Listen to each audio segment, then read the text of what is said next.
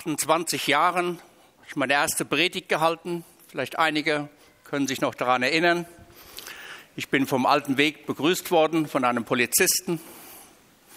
Er hatte festgestellt, dass ich in Spitzwiller zu schnell gefahren bin, wollte meinen Führerschein sehen und sagte dann einen Satz über mich, wo er mir mitteilte, Herr Kohl, Sie haben einen Fehler gemacht und das kostet etwas hat damals 130 Franken gekostet.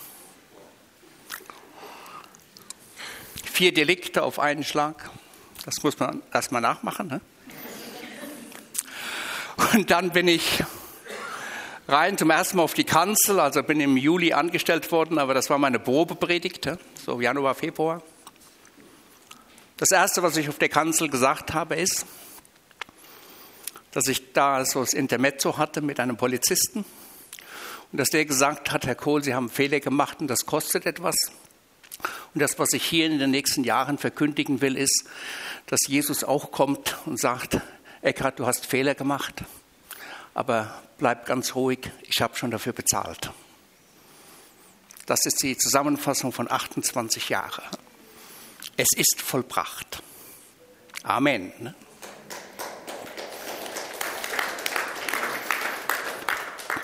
Die Predigt habe ich draußen aufgelegt auf einem weißen Tisch. Die PowerPoint-Folien könnt ihr mitnehmen. Es geht heute Morgen um etwas ganz, ganz Wichtiges.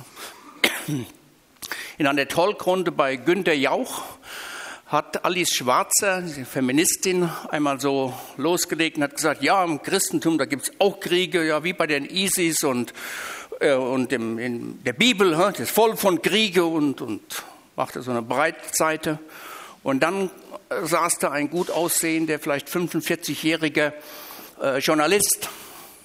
Und der sagte dann auf einmal, als sie fertig waren, der Herr Jauch wollte gerade weitermachen, sagte Herr Jauch, darf ich noch etwas zu Frau Schwarzer sagen? Sagt er gern. Frau Schwarzer, im Islam gilt alles für alle Zeiten. In der Bibel gibt es ein Altes Testament und ein Neues Testament.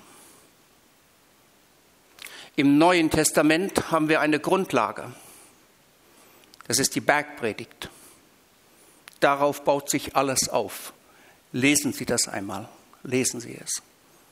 Und tatsächlich hat er ein paar Sätzli hat er Koran, Islam und biblische Lehre auf den Punkt gebracht. Und tatsächlich, die Bergpredigt steht ganz am Anfang von Dienst. Erst war Jesus unterwegs in Galiläa, danach begann Jesus zu predigen und sagte, kehrt um, denn jetzt beginnt seine neue Welt. Bekehrt euch. Gottes Reich ist da. Dann war er am See Genezareth, dann sah er zwei Brüder, Simon, später Petrus genannt, Bruder Andreas dann noch Jakobus und Johannes und hat am Anfang zu ihnen gesagt, kommt mit, ich will euch zu Menschenfischer machen, wir wollen Menschen für Gott gewinnen. Das war sein Ziel, sein Auftrag, deshalb hat er die Jünger in die Nachfolge gerufen. Dann wanderte er durch Galiläa. Er sagte, Gottes neue Welt, Gottes Reich hat begonnen.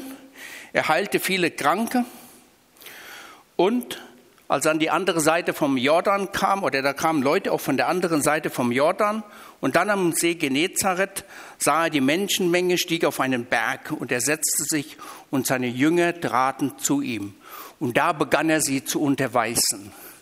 Und Leute, lest die Bergpredigt Alzheimer. Heute Morgen mit der Ruth habe ich auch einen Teil daraus gelesen. Lest das einmal. Lest sie. Das ist die Grundlage. Das stellt sich Gott vor.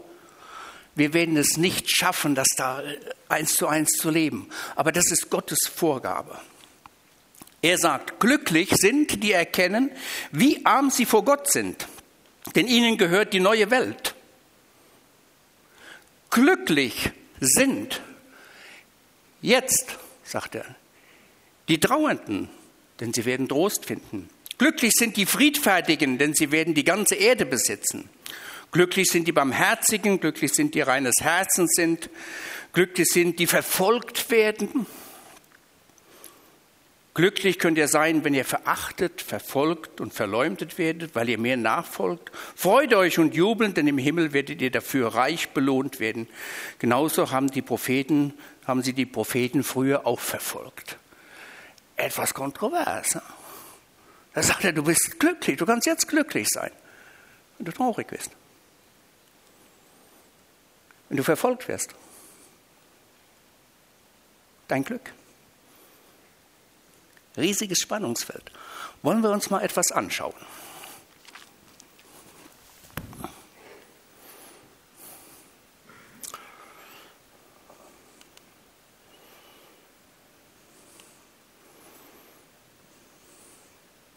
Die Seligpreisungen. Selig kann man am besten übersetzen mit glücklich.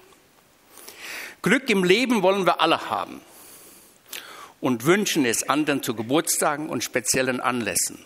In China vielleicht etwas anders. Merci für die gute Einleitung. Aber hier, wir wollen doch alle glücklich sein. Und wir beglückwünschen uns zum Geburtstag zum Beispiel. Und das machen wir gerade. Samuel Steiner ist am 25. Januar 70 Jahre alt geworden. Er besucht eifrig den Hauskreis beim Brecht. Und äh, wir gratulieren ihm hiermit auch in der Gemeinde und wünschen ihm Gottes Segen. Ich habe schon angerufen, werde nächste Woche einen Besuch bei ihr machen. Wir beglückwünschen Menschen. Das ist gut so, wunderbar.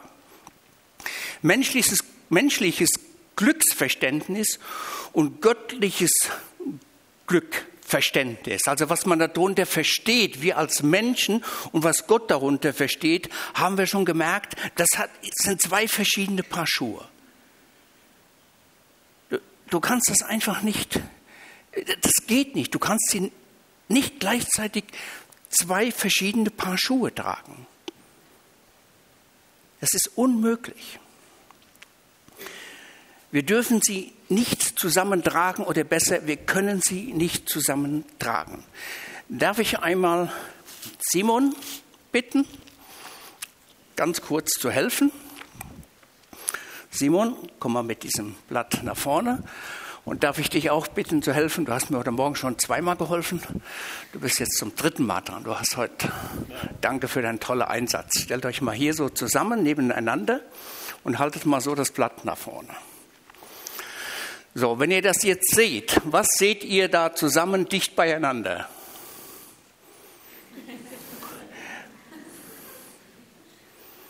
Zwei verschiedene Arten von Glückwünsche. Menschliche Glückwünsche und göttliche Glückwünsche. Und das ist so etwas das Problem, weil wir sind ja Menschen und das geht mir genauso. Wir sehen das immer so, so irgendwo zusammen. Wir wissen, ah, die Bergpredigt, ne? Aber ja, äh, anderen zum Glück wünschen und so. Wir sehen das so zusammen. Jetzt bitte ich dich mal da zum Kreuz zu gehen und du ganz hinten an die Wand.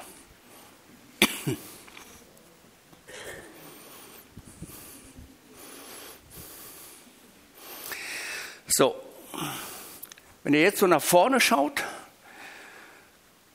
dann seht ihr beide nicht richtig. Und jetzt müsst ihr euch entscheiden, wo wollt ihr hinschauen? Ist für euch wichtig, dass ihr das Glück im Leben erfahrt, das Gott schon jetzt für euch parat hat? Wohin müsst ihr schauen dann? Nach rechts. Ne? Einfach nach rechts. Und wenn ihr alle, schaut einmal alle nach rechts. Du kommst noch zum Einsatz. Schaut mal alle nach rechts. Wo könnt ihr jetzt nicht hinschauen, wenn ihr nach rechts schaut? Nach links, da schielt eine. Also, Simon, jetzt schaut alle mal nach rüber, nach links. Wo könnt ihr nicht hinschauen? Nach rechts. Merci vielmal für eure Hilfe. Und ich glaube, ich möchte euch, oder nicht ich glaube, ich möchte euch heute Morgen herausfordern, dahin zu schauen, da wo das Kreuz ist. Das, was Gott mit Glück meint. Das einmal innezuziehen, aufzunehmen und auch später an dieses Bild denken. Wo will ich hinschauen? Will ich menschliches Glück, was verständlich ist, was vieles gut ist? Will ich menschliches Glück haben? erreichen, Mit Glückwünsche sagt man ja, ich wünsche dir Glück. Und das andere ist schon vom Wort her ganz anders, von der Satzstellung ganz anders. Glücklich ist. Du kannst jetzt im Moment glücklich sein. Du musst nicht darauf warten, dass du Glück hast, was ich dir auch wünsche für dein persönliches Leben. Du kannst jetzt glücklich sein. Und das ist der große, große Unterschied zwischen menschlichem Glück und dem, was Gott mit Glück meint.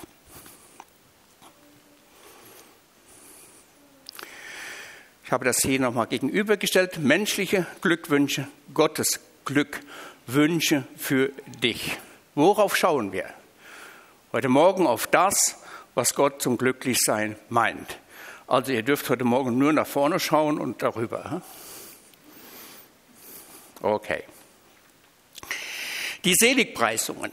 Die Lesung von der Bergpredigt, vor der Bergpredigt und der Bergpredigt habe ich schon gemacht. Jesus möchte, dass wir in der Beziehung zu Gott und mit Gott glücklich werden. Das ist sein Anliegen. Das sagt er bei seiner ersten größeren Predigt oder da zumindest, wo er die Jünger alle zusammen hatte. Er redet hier, und das müssen wir wissen, erstmal zu seinen Jüngern, zu seinen Nachfolgern. Also zu denen, die gesagt haben, jawohl, ich mache mich mit dir auf den Weg. Das ist ganz wichtig. Das Volk, denke ich, hörte zu. Aber die Ansprache ist an die Jünger, also die Nachfolger, an die Schüler, an die Lernenden. Und das sind wir auch, Lernende, Schüler. Das ist unsere Berufung für unser Leben als Christ hier. Jünger zu sein, Lernender zu sein, Schüler zu sein und noch nicht einfach perfekt zu sein. Wir sollen lernen, wir sollen Christus ähnlicher werden, wir sollen biblisch gesehen glücklicher werden.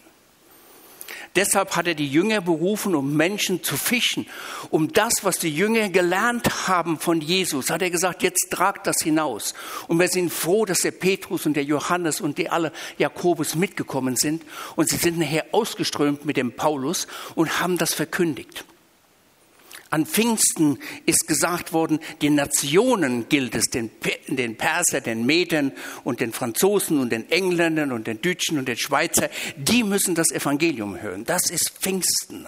Wunderbar. Das Evangelium gilt uns. Wir Nationen, wir Schweizer, ich bin auch Schweizer, wir Schweizer sind eingepfropft in den Stamm Israel. Erst galt das Evangelium dem Volk Israel. Und nachher sind wir eingepfropft worden.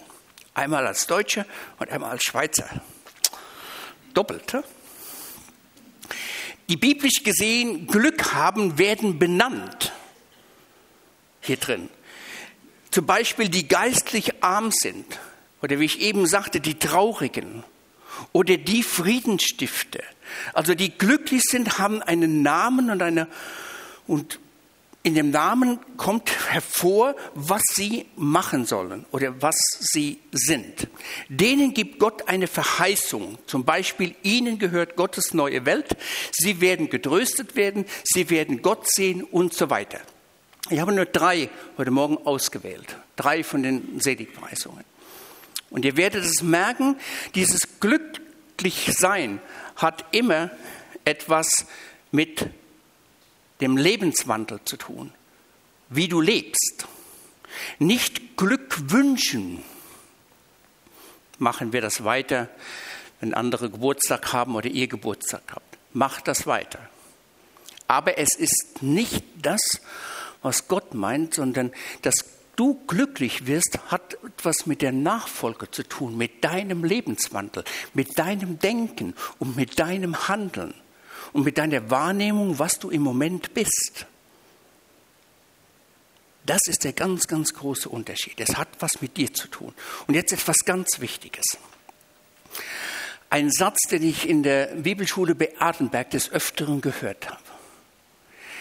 Die Bergpredigt kann nur der anfangen umzusetzen, der den Bergprediger persönlich kennt. Fang ja nicht an, die Bergpredigt aus eigener Kraft zu leben. Fang ja nicht an. du wirst in einem geistlichen Chaos landen. Du kannst die Bergpredigt nur umsetzen mit dem Christus in dir, in der Person des Heiligen Geistes. Du musst den Bergprediger kennen und eng mit dem Bergprediger zusammenleben. Dann hast du eine Chance anzufangen und den, das Leben in dieser neuen Welt, in Gottes Reich, in Gottes Welt umzusetzen. Aber du darfst immer Lernender sein, Jünger sein. Nicht perfekt, sondern nimm dir Dinge heraus und sag, Herr Jesus, da möchte ich lernen. Und dann bist du da, wo Gott dich haben will. Im Lernprozess. Und nicht im Perfektstadium, was du sowieso nicht erreichst. Aber du darfst lernen, weil du ein Kind Gottes bist, weil du Buße getan hast, weil du umgekehrt bist. Du darfst als Kind Gottes lernen, die Bergpredigt zu leben. Glücklich zu preisen, zu loben heißt das, sind, die erkennen, wie arm sie vor Gott sind. Denn Gottes Herrlichkeit und Herrschaft gehört ihnen. Im Luthertext steht, selig sind die geistlich arm sind, denn ihre ist das Himmelreich. Nicht einfach die Armen, die wenig Geld oder wenig zu essen haben. Die sind nicht gemeint. Geistlich arm sind. Arm vor Gott. Vor Gott kommen und sagen, ich kann dir nichts bringen. Die sind glücklich zu schätzen.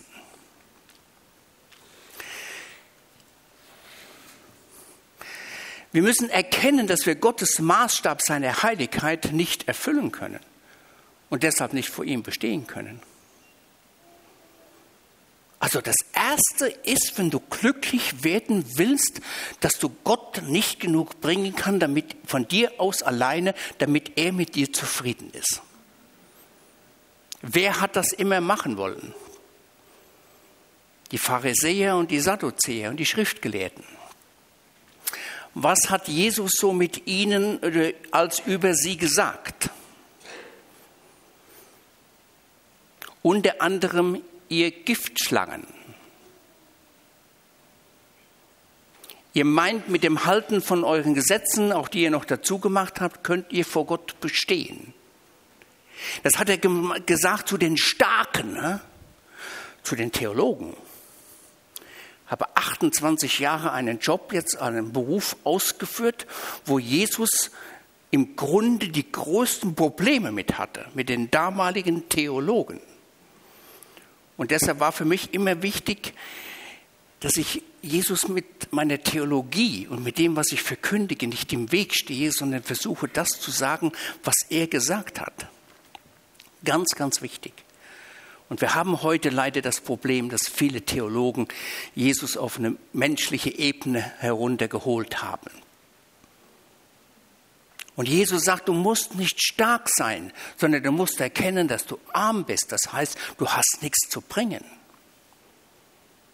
Das ist das Entscheidende für dein Leben, um grundsätzlich glücklich zu sein. Kein Mensch kann seine Fehler mit guten Taten aufwiegen. So ist das im Islam. Man tut wieder Gutes und denkt, das gleicht sich dann aus. Und dann weiß man immer noch nicht, was der Allah macht.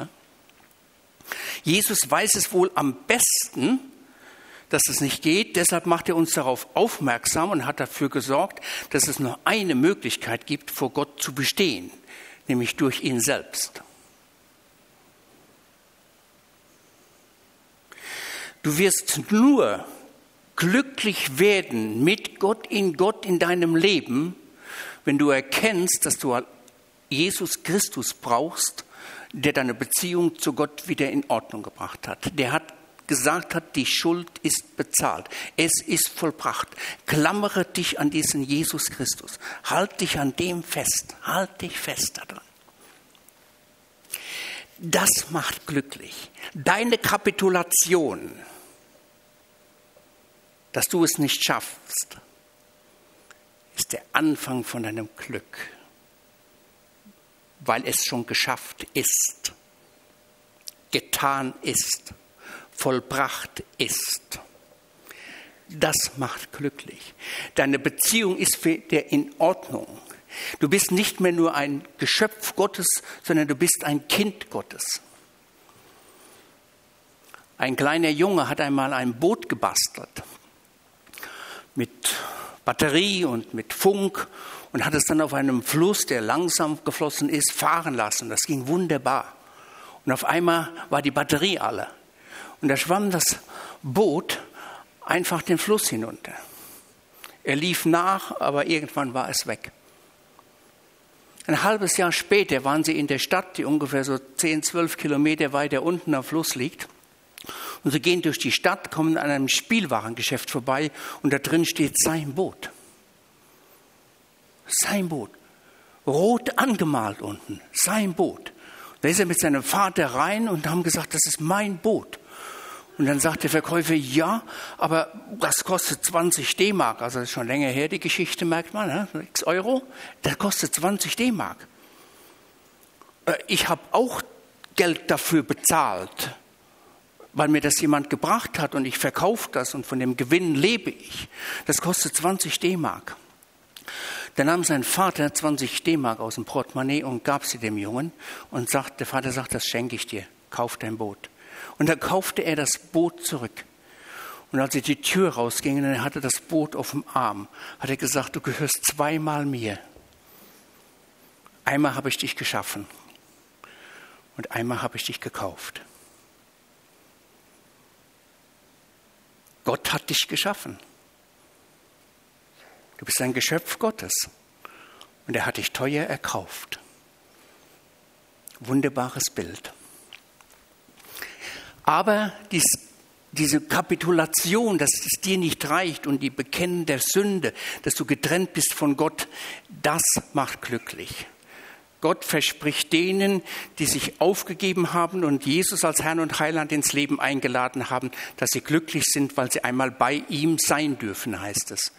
Du hast die Ewigkeit parat. Wenn das hier fertig ist, geht das richtig los. Ne? Glücklich zu preisen sind die Traurigen, denn Gott wird sie trösten. Luther, selig sind, die da Leid tragen, denn Gott wird sie trösten. Hier geht es nicht um Leid im Allgemeinen, zum Beispiel durch Krankheit, Mobbing, wegen einem Todesfall. Das ist hier nicht gemeint. Das ist auch ein Leid, was viele tragen, aber das ist hier nicht gemeint. Jesus hat vorher über Schuld und Versagen gesprochen. Darum geht es. Leiden unter der eigenen Unzulänglichkeit ist hier gemeint, dass wir es oft nicht schaffen, so zu leben, wie es Gott gefällt. Das auch als Christ, als Jünger. Und wenn du darunter leidest, wenn du darüber traurig bist, dass du Jesus wieder enttäuscht hast, dass du Menschen enttäuscht hast, dass du die Bergpredigt nicht leben konntest, dass du die Gebote nicht halten konntest. Wenn du darüber traurig bist, dann bist, darfst du dich glücklich schätzen. Nämlich dann bist du nämlich dran.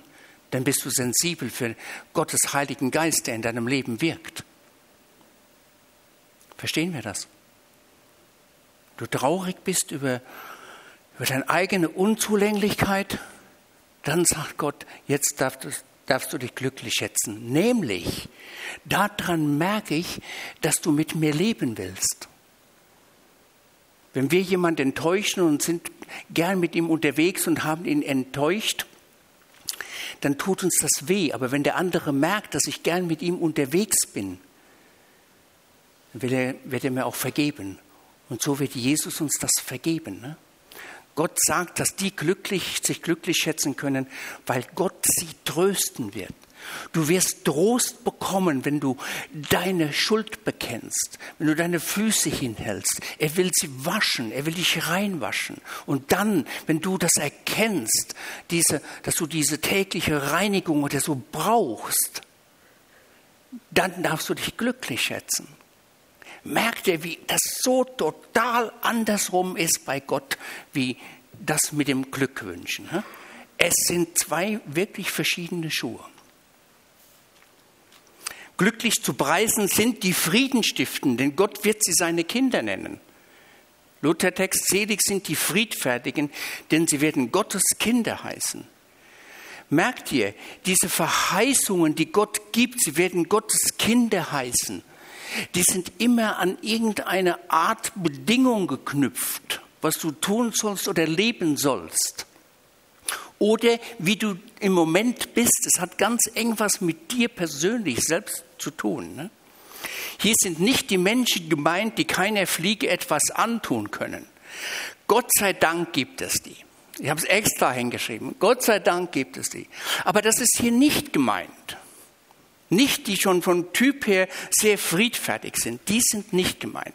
Auch nicht die großen Friedensstifter in der Politik wie Gorbatschow oder wie Kohl, die damals entschieden haben, bei der deutschen Vereinigung, dass nicht die Panzer fahren. Das sind Friedensstifter.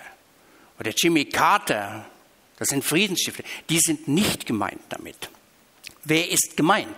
Zu wem hat Jesus dies gesagt? Zu den Galiläern, zu besiegten, zu besetzten und, und unterdrückten Menschen durch die Römer. Denen hat er gesagt, stiftet Frieden. Die, die Unfrieden erlebt haben, Unterdrückung erlebt haben, wo Menschen ihre Söhne oder ihre Kinder vielleicht durch die Besatzermacht umgekommen sind, zu denen redet er hier. Es ist immer wichtig, in der Bibel zu schauen, mit wem redet denn Jesus überhaupt. Da kann man schon ganz, ganz viel äh, lernen und ob es für einen selbst gilt oder ob es den Pharisäern gilt oder wem auch immer. Achte darauf. Hier sind Friedensstifter gemeint, welche Frieden mit Gott gefunden haben und von daher Frieden zwischen Menschen stiften wollen und können, auch wenn Unfriede um sie herum ist. Merkt ihr, was das Herausforderungen sind? Merkt ihr, dass es wichtig ist zu erkennen, dass wir ohne den Bergprediger, ohne Jesus, ohne Gott in uns mit dem Heiligen Geist, dass wir überhaupt nicht annähernd daran kommen, das zu leben. Das macht die Gnade umso größer, dass er immer mit uns unterwegs ist, dass du jeden Morgen neu starten kannst. Gottes Gnade und Barmherzigkeit ist jeden Morgen neu. Wunderbar. Die Bibel kennt immer Liebe und Wahrheit. Die Wahrheit ist, uns wird es nie reichen. Und die Gottes, Gottes Liebe ist, dass er macht, dass es uns reicht. Und das ist die Gnade. Deshalb hat Luther gesagt, allein durch Gnade, gratis, allein durch das Geschenk von Jesus Christus. Frieden stiften in schwierigen Situationen ist nur durch Vergebung möglich. Vielleicht kennen einige das, wo Kochen den Boom in Deutschland gepredigt hat und hat gesagt, er vergibt den Deutschen. Und dann kommt auf einmal nach einem Vortrag, als alle still rausgingen, kommt auf einmal ein Mann nach vorne. Und sie erkennt diesen Mann. Es war ein Wärter von Ravensburg, wo ihre Schwester gestorben ist. Und dann sagt sie, Jesus, dem kann ich jetzt nicht vergeben. Und dann geht Sagt sie, aber die Hand geben, das kann ich ihm noch. Aber das andere musst du tun. Und da kommt der Mann und sagt, dass er um Vergebung bittet für das, was er ihr und der Schwester angetan hat. Und dann gibt sie ihm die Hand und dann sagt Jesus, der Rest musst du tun. Und dann strömte die Liebe Gottes durch sie durch und sie konnte dem Mann von Herzen vergeben. Wisst ihr, das ist so ein markantes Erlebnis. Das ist genau das. Es geht nicht ohne den Bergprediger. Es geht nicht ohne Christus. Es geht nicht. Und deshalb seid ihr glücklich, wenn ihr euch an den Christus hängt, weil er euch helfen will und wer alles für euch getan hat. Verheißungen, sie werden Gottes Kinder genannt werden, zu Gottes Familie. Und zum Schluss, was wollte ich sagen? Glücklich ist, welcher durch Jesus zu Gott umgekehrt ist. Das ist das Erste. Kehrt um, hat Jesus gesagt vor der Bergpredigt. Sich von Gott jeden Augenblick geliebt weiß von dem Gott der Liebe, dass du dich jeden Augenblick, ob das Leben gelingt in Gottes Augen oder nicht, du bist ein geliebtes Kind Gottes, nicht nur ein geliebtes Geschöpf, ein geliebtes Kind Gottes. Und sich im Leben ganz nach Gottes Maßstäben ausrichtet, wenn du dein Glück bei Gott suchst, wenn du dein Glück bei Christus suchst, in Gott suchst und das andere Glück an, an zweite Stelle stellst in deinem Leben, aber allein Christus suchst. Und dann noch etwas ganz Wichtiges.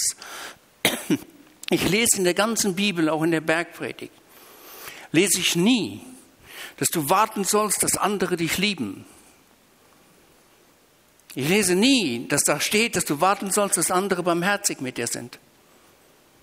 Es steht nie drin, dass andere sanft, dass du darauf warten musst, dass die sanftmütig sind. Es steht nie drin. Nie. Aber steht was anderes drin.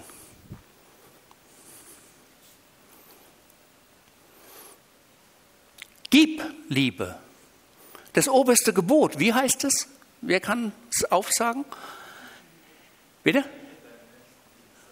Ja? Liebe Gott und deinen Nächsten wie dich selbst. Was heißt das? Liebe. Gib Liebe. Wenn du keine Liebe erfährst, wenn dich niemand anruft, ruf du doch jemand an. Gib du doch Barmherzigkeit. Gib du Sanftmut. Gott fordert uns immer auf, das zu geben. Und ich glaube, wenn jeder in der Gemeinde hier, wenn wir untereinander geben, jeder gibt, Leute, dann werden wir glücklich. Dann hat auch jeder etwas zu nehmen. Und das wünsche ich euch, meiner letzten Predigt. Liebt Gott, den Nächsten an euch selbst und gebt großzügig Sanftmut und Barmherzigkeit und Liebe an den Menschen. Dann werdet ihr auch Liebe erfahren von anderen. Geben ist seliger als nehmen. Amen.